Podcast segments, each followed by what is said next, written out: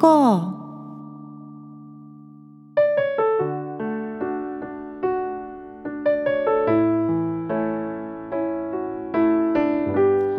皆さんこんにちは。アンニョンハセヨ風花です。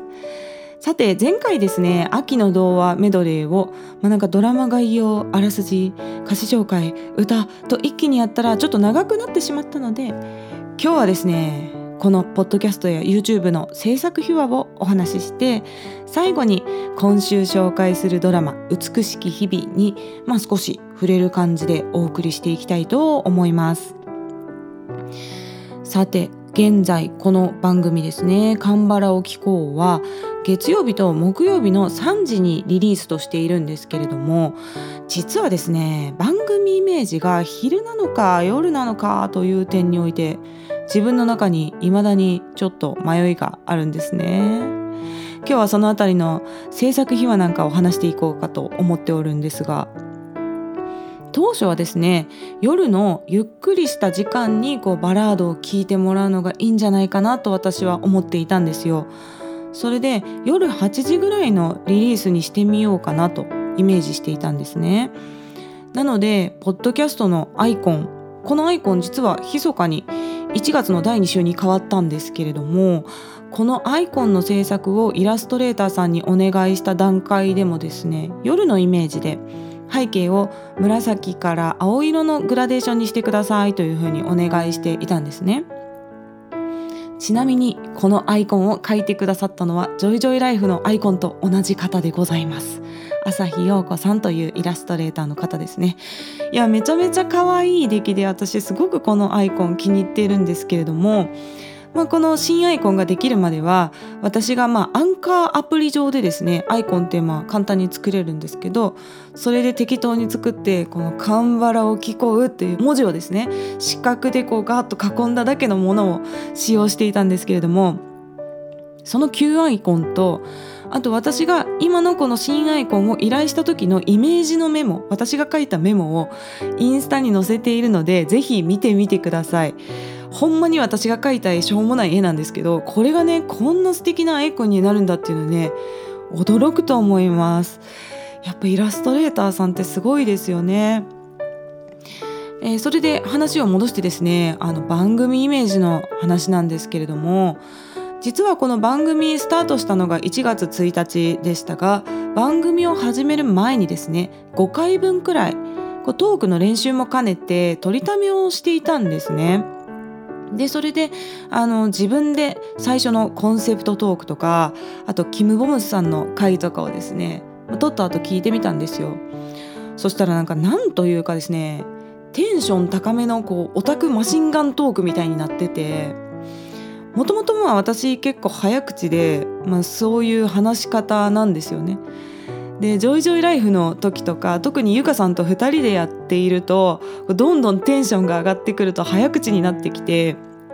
口がねなんか自分でこんがらがる時とかもあるんですよ。なんか脳の回転に口がついていかないみたいな。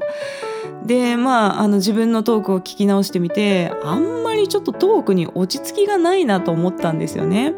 で夜のラジオってこう落ち着いて聞くイメージだからこれ夜じゃないかもなってちょっと自分で思ったわけですよ。そして、まあ、ちょうどその後に「上場ライフ」の相方のゆかさんが「一人ラジオ」というね個人番組を立ち上げたんですけれどもこちらはね完全に夜のイメージでしてこうゆかさんの声のトーンとか雰囲気とかもなんかほんといい感じに眠れそうなしっとり感でございましてこれが夜のラジオの世界観だよなと思ったわけなんです。となると私のこのオタクトークはやっぱり昼なのかなと思って午後にリリースしようかなと思ったわけなんですよ。で3時ぐらいってこう午後ふっと一息つける時間だったりあとお仕事をされている方はですね退勤の時間に新しいエピソードが上がっていてで帰り道聞いてもらえるかなということで、まあ、3時という時間設定にしたんですね。しかしこのリリース時間を3時にした後にあのお願いしてたアイコンが出来上がってそれがまあ夜イメージのものなんですよ。もちろんそうお願いしてたからなんですけど。そしてこの1月の3週目のパク・ヒョシンさんの回から YouTube で見えるラジオというのを始めたんですけれどもこの見えるラジオもですね部屋を暗くして照明一つで撮ってるのでまあ結構夜イメージなんですよね。でこう若干こう昼なのか夜なのかで瞑想しているっていうね話なんですよ。で見えるラジオがなぜこのセッティングかっていうねあの裏話をしますとまず一つ目の理由はですね撮影のしやすさっていうのがあるんですよ。でこのように部屋を暗くしてこう照明で撮る設定っていうのはですね撮影時間とかあと天気を選ばないっていうメリットがあるんですね。昼でも夜でも同じ照度でこう安定して撮影ができるっていうことですね。でもう一つ歌唱動画歌ってる方の動画っていうのはあれはね実は窓から入るこう自然光だけで撮ってるんですよ。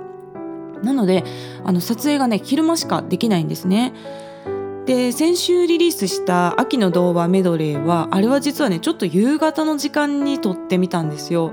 そしたらちょっとやっぱり全体的に黄色みがかかってしまってでまあね秋の歌なんでこう黄色みがかかってるのはいいかなとは思ったんですけどこう毎回自然光で撮ってるとやっぱこう天気だったり時間帯だったりで画面の照度がね安定しないといったこう弊害もあるわけなんです。で、まあ、ラジオは週に2本撮るっていうことで、まあ、いつでも撮れる環境がいいなと思ったのが一つと。そしてもう一つの理由はですねこのライトライトなんです。でインスタグラムをご覧になったことがある方や、まあ、今ね YouTube で見ていただいている方には見えてると思うんですがこのハスの形のしたライトをねこれをどうしても登場させたかったんですねこの画面上に。このライトはですね15年前くらいに家族旅行で私が初めて韓国のソウルに行った時に買ってきたものなんです。ソウルのね中心部ですね。ソウル市庁からミョンドンという繁華街までずっとね地下街が続いてるところがあるんですよ。でそこがソゴン地下ショッピングセンターというらしいんですけどその地下街にあったお店で買ってきたものでこれ実はね紙でできてるんです。紙細工なんですね。ただなんか紙といってもそのなんかふにゃふにゃな感じではなくてしっかりした紙でできてます。イメージとしてはですねこの空に飛ばすタコあるじゃないですかまあタコぐらいの強度と思ってくださいでこれを韓国から日本に持って帰ってきたわけなんですが、まあ、飛行機でね日本まで持って帰りたいんだよと言ったらですねお店のおばさんがもうすんごいぐるぐる巻きに丁寧に包装してくださってですねそれをあの機内持ち込みして大事に日本まで持って帰ってきたんですね。でもうその、ま、後もですねもう引っ越しを何回もしてるんですけどもう引っ越しのたびに毎回あの引っ越しの段ボールには入れずにですね自分でこうぐるぐるに梱包して手荷物で丁寧に運んでこういろんな家をね一緒に旅してきたライトちゃんでこうとても気に入ってるんですね。このライトは実はね3段階明るさがあるんですよ。でこれ今ねちょっと明るくしていくとこう123ってこうね、すごい明るく光るんですねでこの3段階目に明るくしてしまううとただ映像上なんかで燃え盛ってる花みたいに映っちゃうんですよねでこのライトが程よくこう存在してくれる明るさがいいなっていうふうに試行錯誤したところ、まあ、今のこの夜っぽい見えるラジオの雰囲気になったっていう経緯があるんですね実はなんか自分よりもあくまでこのライト中心の設定というかですねこのライトをきれいに見せたかったっていうことでなんかこの雰囲気になっていると。ありがたいことにですね見えるラジオは、まあ、夜に落ち着いて聞く感じだねっていうふうにね言ってくれる方もいてですねまあ、それで結局昼なんか夜なんかっていうのはわからないままリリースは3時にしているという状態なんですね。でまあポッドキャストも YouTube もですねリリースされてすぐじゃなくて、まあ、そこからだんだんだんだんこう再生されていくものなんであまりリリース時間はね気にしなくていいかなとは思ってるんですけれどもうん。まあそんな感じで皆さんは聞いていて昼だと思います？夜だと思いますか？それかもオールデイ OK な感じですかね？また感想など送っていただけたら嬉しいです。そしてですねこの撮影録音編集これ全部ね一人でやってるんでいろいろトラブルも起きるわけですよ。で先週リリースした動画はこのヘッドホンコードがこの辺ずっと絡まってたんですね。であとその前はねヘッドホン逆につけてる回もありますしあとこのライトがね明るすぎて、まあ、パソコンとかで見ると顔が白飛びしてる回とかもあったりとかしてなんだかんだ毎回こう少しずつ失敗して、まあ、失敗から学んで改善していっているというような状態でございます。今日はねそんな番組制作の裏話をお届けいたしましたがでは最後今週紹介するドラマの話をしてね終わりたいと思います。今週紹介するドラマは美しき日々というドラマでございます。こちらは韓国での放送は2001年韓国での現代はアルムダウンナルドゥ日本語訳すると美しい日々という意味になります。ただ日本語での放送題名は美しき日々とついてるんですね。この辺りの言語のニュアンスってすごい難しいですよね。あの美しきと美しいというのは別に日本語としての意味は一緒ですよね。英語だったら beautiful だしね。同じなんですけれど確かに美しきと言った方がなんかこう題名っぽい感じがしたりとかちょっと過去を振り返るような郷愁というかこうエモさ最近っぽく言うとエモさ的なものがあったりとかしますよね。でこういうのが結構ね歌詞の和訳でもよくあるんですよ。で韓国語の歌詞にも日常生活ではあまり使わないうん、というか口語的にはあまり使わないっていう感じですかね。なんだけれども詩的な表現本に出てきたりとかあとこう歌詞の中でよく使う言葉っていうのがあるんですよ。まあ、代表的なのは例えば「くで」とかですよね。くでっていうのはあなたという意味ですけれども会話の中ではあまりくでって言わないそうなんですね。で本とか歌詞の中ではくでという表現がよく出てくると。まあそういうのがあったりしてあえてこう教科書的ではない文法をね使ってそう気持ちを表してるっていう時とかもあってこのニュアンスをねどうやって日本語にすればいいんだろうなっていうことは結構ね悩むことが多いです。